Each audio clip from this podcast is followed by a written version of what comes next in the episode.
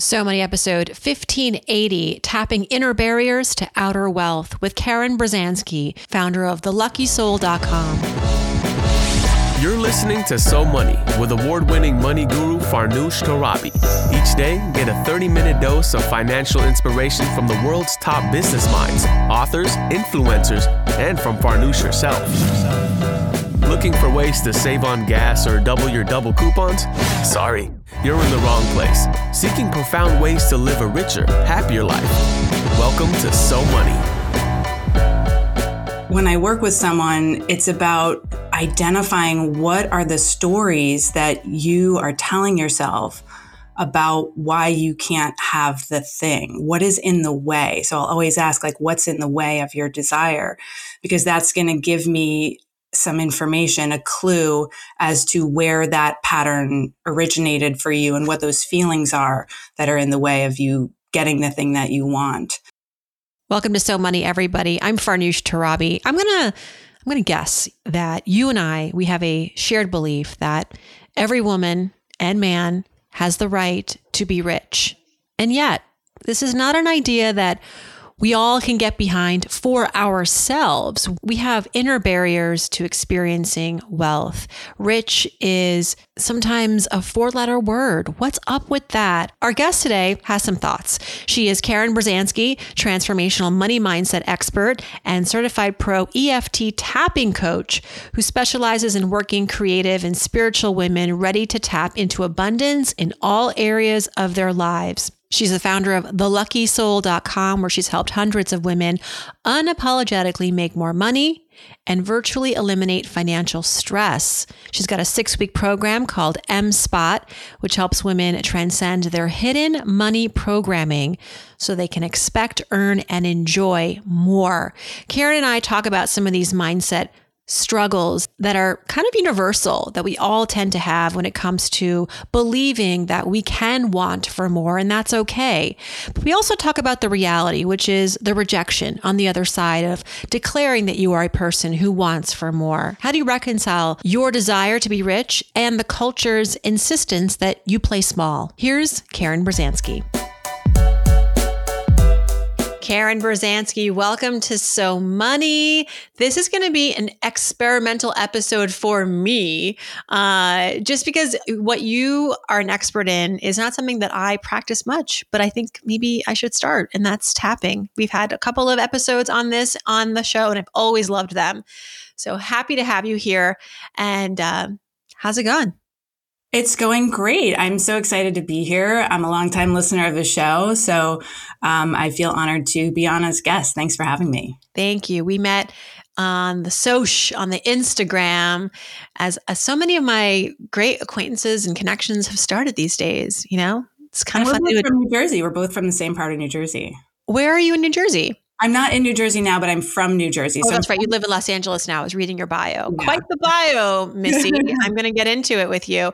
You are all about teaching primarily women, but I think we can all learn um, how to how to navigate the inner barriers, as you call them, to outer wealth. Yes. And you and I share a belief that every person, woman, man, has the right to be rich. And this has to be a stated out loud belief. We can't just assume that everybody is thinking this or accepts this. Why do you think it's so hard and why do we struggle so much with wanting for money? Maybe we can start there. Oh my goodness, there are so many reasons we struggle with wanting for money. Um, as women, we are we live in a patriarchal society that has told us that we should just be grateful for what we have and that we should be good girls and we should be quiet and we shouldn't want for anything more than what we have. And those beliefs also stem from our families of origin and from the religious or spiritual programming of our youth. And it gets encoded in our energy, in our DNA, so that when we all of a sudden, as an adult, have a conscious desire, or maybe even younger, that we want more, we might say that we want more, but then those inner beliefs of I'm not supposed to have more. I should just be grateful for what I have. If I have more, then it's going to make other people feel bad or whatever those beliefs happen to be. They're going to pop up and cause us to sabotage. So it's actually it actually feels dangerous to even own our wanting, let alone mm-hmm. go after it in the world and express that we actually want more money. I love what you say that when you protest that you want more, that that's a safe thing to say. That's a safe thing to want. Getting from feeling afraid to safe. What is what is that journey typically for your clients and I know you yourself have a personal personal story of stories uh, that I want to get into. But as you have worked with clients, and I read all the testimonials, your clients that were not convinced that they could or should ask for more, uh, raise their prices, uh, build the thing, and ask for money. And then they did. And they were like, oh, yeah, this feels good. This feels right. Hmm. But that, but going from A to B is, is, you know, I want to, I want to live there for a little bit with you. What does that look like for your clients? What do you, what do you suggest they do? Well, it's different for every single person because we all have individual experiences around what we were taught about wealth, about um, how safe it feels and it is to be a powerful person in the world, and all of those stories. So when I work with someone, it's about identifying what are the stories that you are telling yourself about why you can't have the thing. What is in the way? So I'll always ask, like, what's in the way of your desire? Because that's going to give me some information, a clue as to where that pattern originated for you and what those feelings are that are in the way of you getting the thing that you want. So it starts by it's like an excavation process. So I'm looking at like what are what kind of family system did you grow up with in terms of uh, how money was looked at in your family? What were the dynamics around money? And what did like what did your mom think about money? What did your dad think about money? Or your primary caretakers? What was um, their energy around money? Was it something that was even talked about? What was, was it something that was just brushed under the rug? And what are the beliefs then that you picked up, whether you know them consciously or not, which 99% of the time the person is not conscious of what their specific block is, but what is that block? And then I'll take them through some tapping to help process that energy because that's all fear. And I know you just wrote a book about fear. I can't wait to read it. And it's not about making the fear bad or wrong. It's just about shining a flashlight and identifying it and then looking at it and realizing that that fear, wherever you picked it up through your family, through society, wherever, through the media, it's just trying to keep you safe. Right. So all our fears are ever trying to do is just keep us safe. Um, and so when we make the connection between what the fear is, the fact that it's trying to keep the person safe, and the fact that they want to move forward, but this old belief is in the way, that's the stuff that we tap on so we can move that energy and then we can process that belief and that emotion. So then they can feel free to actually move forward without sabotaging. I'm nodding so hard right now. If you could see me, well, you can see me, but listener, if you could see me, I'm like a bobblehead.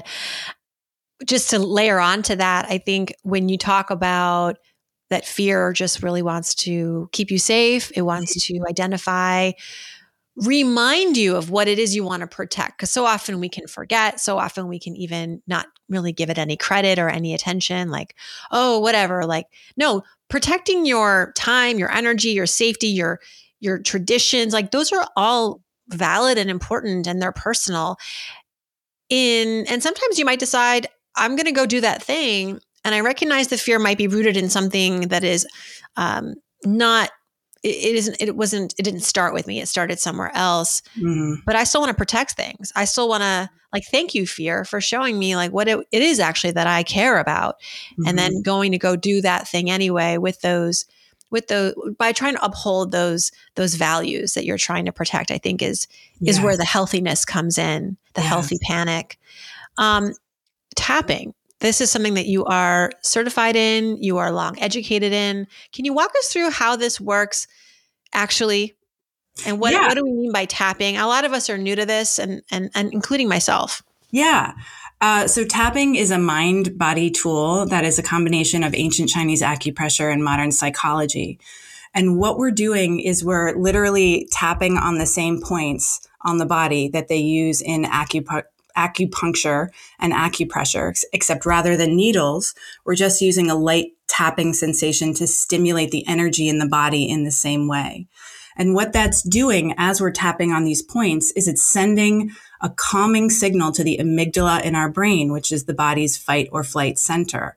So when we're in relationship with money, like I said, all those stories are going to come up and our brain doesn't know the difference between something that's real or something that's imagined, something that's right in front of us or something that's from the past. So when we're in relationship with money, all of those fear stories are coming up, turning on our fight or flight center.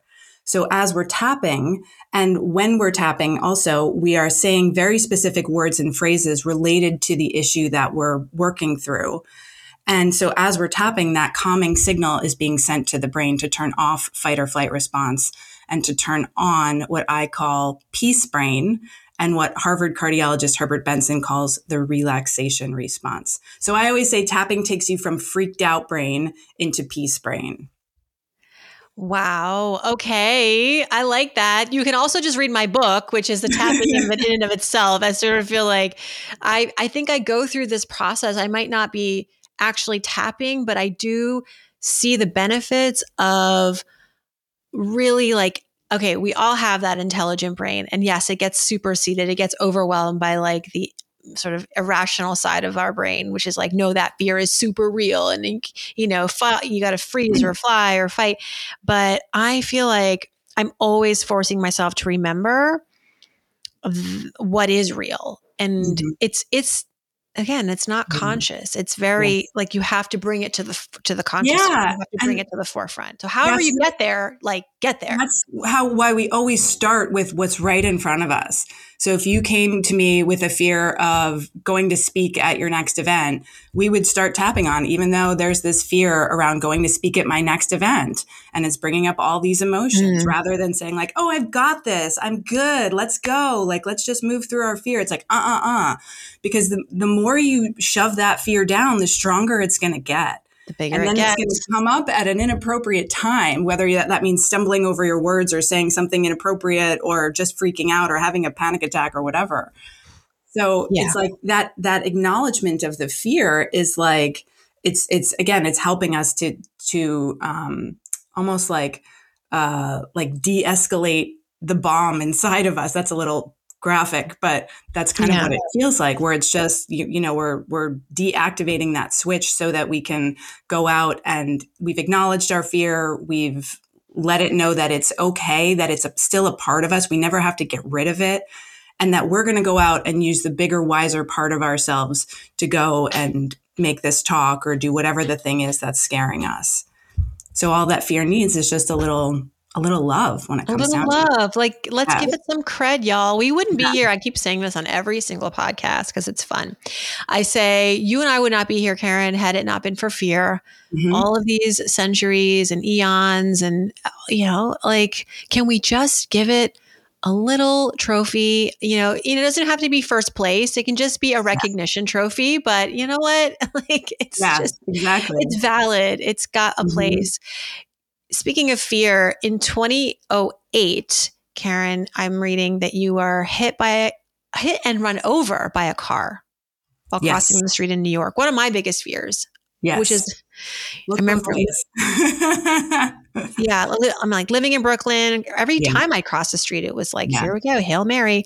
Yeah. Um, you said that you were living in New York at the time, you were working in New York at the time, you had a soul sucking job, you were trying to pursue acting, and then this happens. Mm-hmm. Take us to that moment. Yeah. So I was crossing the street, um, going to my job at the time, and there was a lady making a left hand turn, didn't see me, hit me on the right side of my body. I was flung up onto the hood of her car, hit my head on the windshield, was flung back to the concrete, landed on my left hip, and she ran over my right ankle. And so she didn't stop. She actually did stop, but I I didn't remember her stopping until a few years later at her deposition, which is a longer story. Wow. Um, so I went through a tremendous amount of chronic pain and PTSD after that.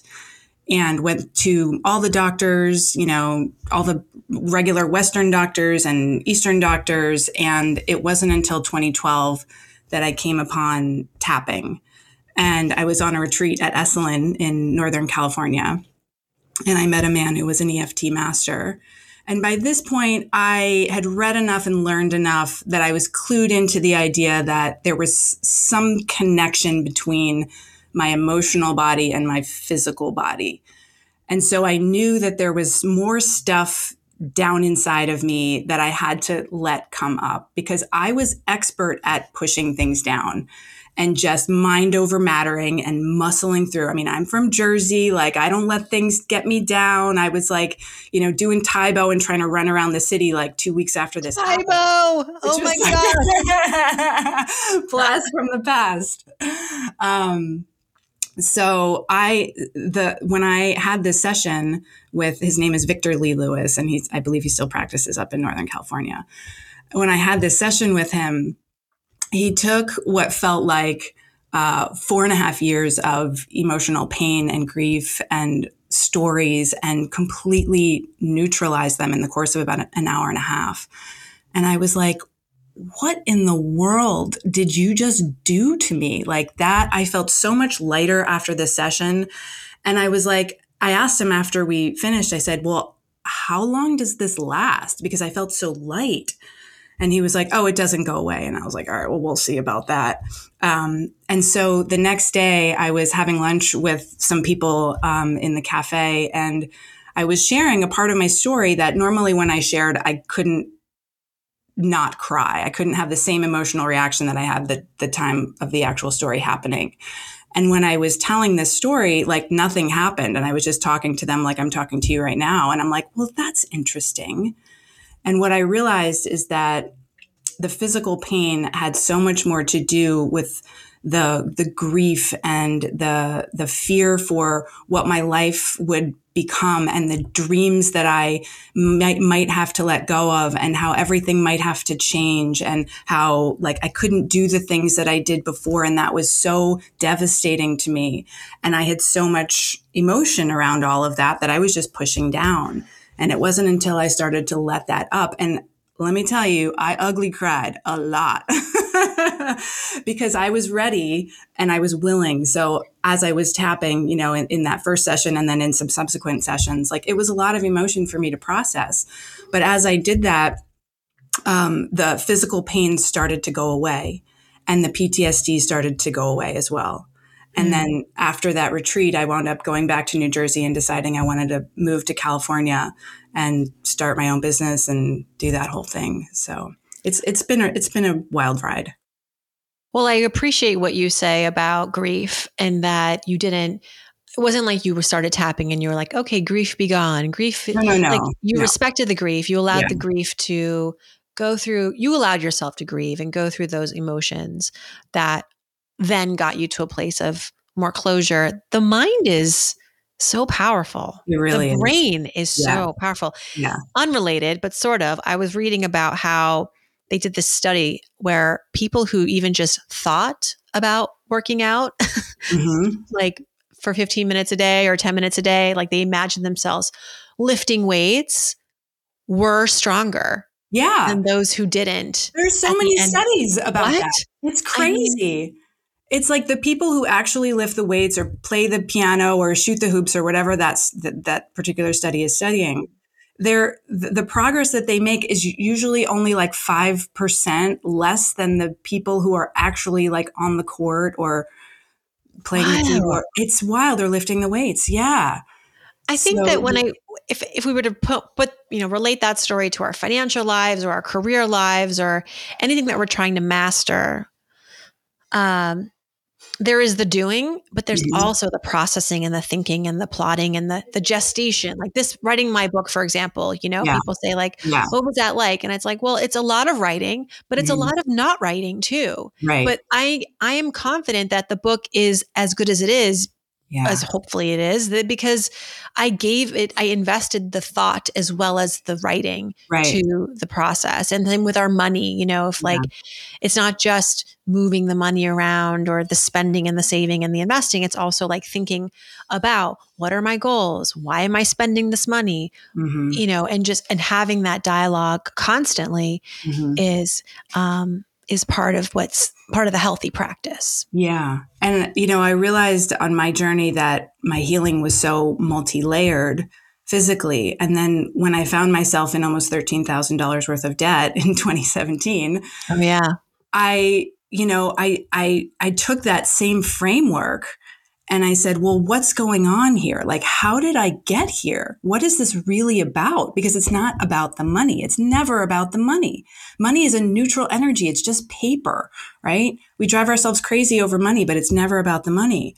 So I had to ask myself what this was really about. And like some of the, the stories and the layers that I uncovered were, you know, I grew up in a very um, working class home penny pinching, coupon cutting, always getting smaller, always getting the, the, the best value for the most amount of money. And I realized that that mindset, which I thought at the time was like this very spiritual, like makes me a better person. I don't need a whole lot. That was a limiting belief that I had, um, was keeping me from actually creating value and making and being able to receive money in the world. And I was like, oh my gosh, how do I change this? so I had to do a lot of work around changing that belief. And that happens over time. I always say tiny micro actions over time, because if we try to make too big of a leap, we're going to sabotage. And I always use the example of lottery winners and people who lose a lot of weight all at once, like you're going to sp- spring back. So it's really about making sure that we feel safe. And the way that we do that is through tapping, through regulating our central nervous system and ma- making sure that we feel grounded and safe to make these changes and making them in a small way so that it always feels like it's just our 71 degrees. You know, I hear a lot of people too say like, oh, like, you know, you got to like amp it up and go 200 and 300 and just keep going and going and getting bigger and bigger and more visible and all this. And I'm like, that is so scary when I think about that. And I'm also an introvert. So I'm just like, ah, that's, that's Yeah. terrifying.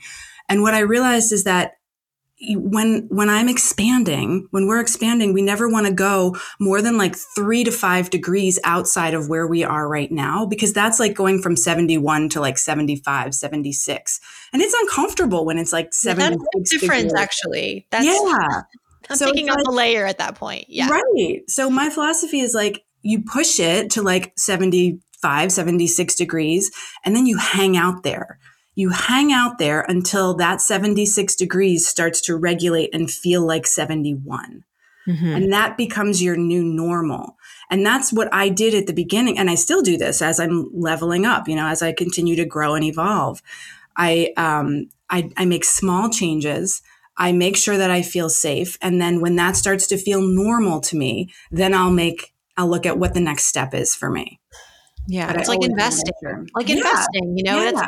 they there there've actually been you know people there's two ways you know two i guess um contributory ways you can invest there's the contribution that is like once a month or periodic you know like little by little once every paycheck and then there's the thought mind the, the mindset of like i'm just going to do one lump sum when i get my tax refund i'm putting that all in the stock market well over time both of those approaches tend to yield the same results like in Mhm. terms of like are they investing in all the same things yes so at the end of the like that 30 years like they're pretty much even in Mhm. terms of gains but along the way one path might be make, make more sense for someone than another because of their appetite for risk because of their relationship with fear their relationship with loss aversion and all of that Yeah. and that's fine like if you're if you're okay with going into the deep end with all of the money right Mhm. away that's you you do you Yeah. but i'm going to honor the fear in me that says nope but i'm going to do it smart still i'm going to like right. still invest Yes. not invest i'm just going to do it yeah. at a, a different pace yep. so i can feel i can measure it and i can Yep. course correct and i can sleep better at night Yeah. It's so important. And that's why I say money is so personal. It's so individual, and we all have different things that make us feel safe and different ways that we do things just because that's who we are. And there's nothing wrong with that. You know, you reminded me of, um, I know a lot of the big money gurus, you know, they would say, um, like so when i was paying off the debt i actually bought a new to me car while i was paying it off and i was thinking about how a lot of the big money people would say well don't do that or trade in your car and just buy another car in cash until you have more money or whatever. And for me because i have been in you know i was in a, a bad car accident having a safe car is very, very important to me. And I couldn't imagine drive, continuing to drive around my current car at the time, which was a 2001 Honda, which was great for many years. And then it was on its last legs and I, I knew I had to, to level up. Um, so taking some extra money and purchasing a new to me car, which is a, for me, is a 2016 black Camry that I affectionately call Sasha Fierce and I love, makes me feel like Beyonce. I'm not a car person, um, but I love this car so much. But I chose to spend that money because I knew my personal history and I knew that it was a time in my I was at a time in my life where I needed that kind of safety to make me feel like a financial adult and to make sure that I felt safe on the road. And you're going to make the trade offs that you will right. need to make to afford right. that. Mm-hmm. Absolutely. Mm-hmm. Absolutely. And I was willing to do that. And it's worked out great. So we always have to look at our personal. I mean, you're talking to a woman who grew up, her, my family was like a Toyota like a devotee. Oh, my God, is so proud of my Toyota. my first car was a Corolla, a, yeah. a little silver, like 1993 Corolla. Um, Loved that thing. I think it's probably still on the road. I think I sold it yeah. at like a hundred thousand miles. Nice. Um, you have helped many women earn more money, and I want to hear from you before we go some tips on those of us who want to go and and make more whether it's through our business or at work how can we do it if we are grappling with these voices these narratives that i should just be grateful you know um, I'm what I have is is enough, and if I try to push the envelope and ask for more, it's going to fire. I'm, it's going to backfire. I've had those fears, by the yeah. way. So yeah, yeah, and I, I, this is the thing too. Money work doesn't end. It's not like you get to this place and like all of a sudden you're free from all of your money fears and all of your visibility fears and all of your shining fears. It's like it's a it's a process. So the first thing I would say is just acknowledge that it's a process and you're going to move forward at the pace that's right for you. And that's okay. And when you start to notice, um, a belief that pops up or a behavior that you have, just I would say write it down. Like start writing down what are those things that I'm saying to myself about money and what are the behaviors that I'm exhibiting around money that maybe I want to change and just start there with some awareness. Um, then follow me on Instagram at the Lucky Soul. Like we we need constant reminders. Um, the reason I said that is because we need we need reminders and we need community. We really need to see other women doing it. We need to see other people asking for more. We need to hear their examples of how they reached out to someone and they got a result, or they asked for a raise, or whatever the thing is. We need to hear that constantly. So really start to monitor your environment and ask yourself if it's uplifting to you, if it's pulling you forward, or if it's keeping you stuck and making you feel like yeah. SHIT. I would also love for all of us to share the rejections because it's not always going to result in yeah. making more money. A right. friend of mine was uh, my goodness, a friend of mine applied for a job and it was nine months before her wedding. And she told them she was getting married in nine months. This job was available immediately. And they put in writing in an email to her you are so qualified for this job. You are our number one choice. However, the timing of your wedding gives us trepidation and we are, cons- we think you should focus on your wedding. I quote, we think you should focus on your wedding. And it coincides with one of our biggest events of the year. So we're just concerned that this partnership right now won't work. But please, we'd like to keep you in mind for the future as if, as if she would even. And, you know, I'm seeing this email. She showed it to me recently, and I was like, you should have told me when this happened because I would have forwarded this to the New York Post mm. or the Wall Street Journal. This stuff needs to get out. It still happens. Why women are afraid of showing up for job interviews. She wasn't even asking for a raise. She was just asking for the job. Mm-hmm. And why are we afraid? Because the rejection is real and it's right. not fair and, and it's we have bias. to acknowledge that. It is so important to acknowledge that this is still happening. This is still going on. This is still a barrier that women face to making more money. It's yeah. harder for them for for a lot of reasons. And this is the patriarchal money programming programming that that I talk about as well. I mean, they wouldn't have probably not hired the man because you right. know right. men don't plan their weddings. Qualified. They would have given um, him more money because they're like, oh, he's going to start a family. Like he's going to be a great employee. Yeah, and and she wrote back and she said, you know, I'm very disappointed um, because this is completely biased towards me. Um, we, there are there, we are talking nine months from now, and I was thinking maybe we could have worked out a strategy where mm-hmm. I could work to collaborate on this event.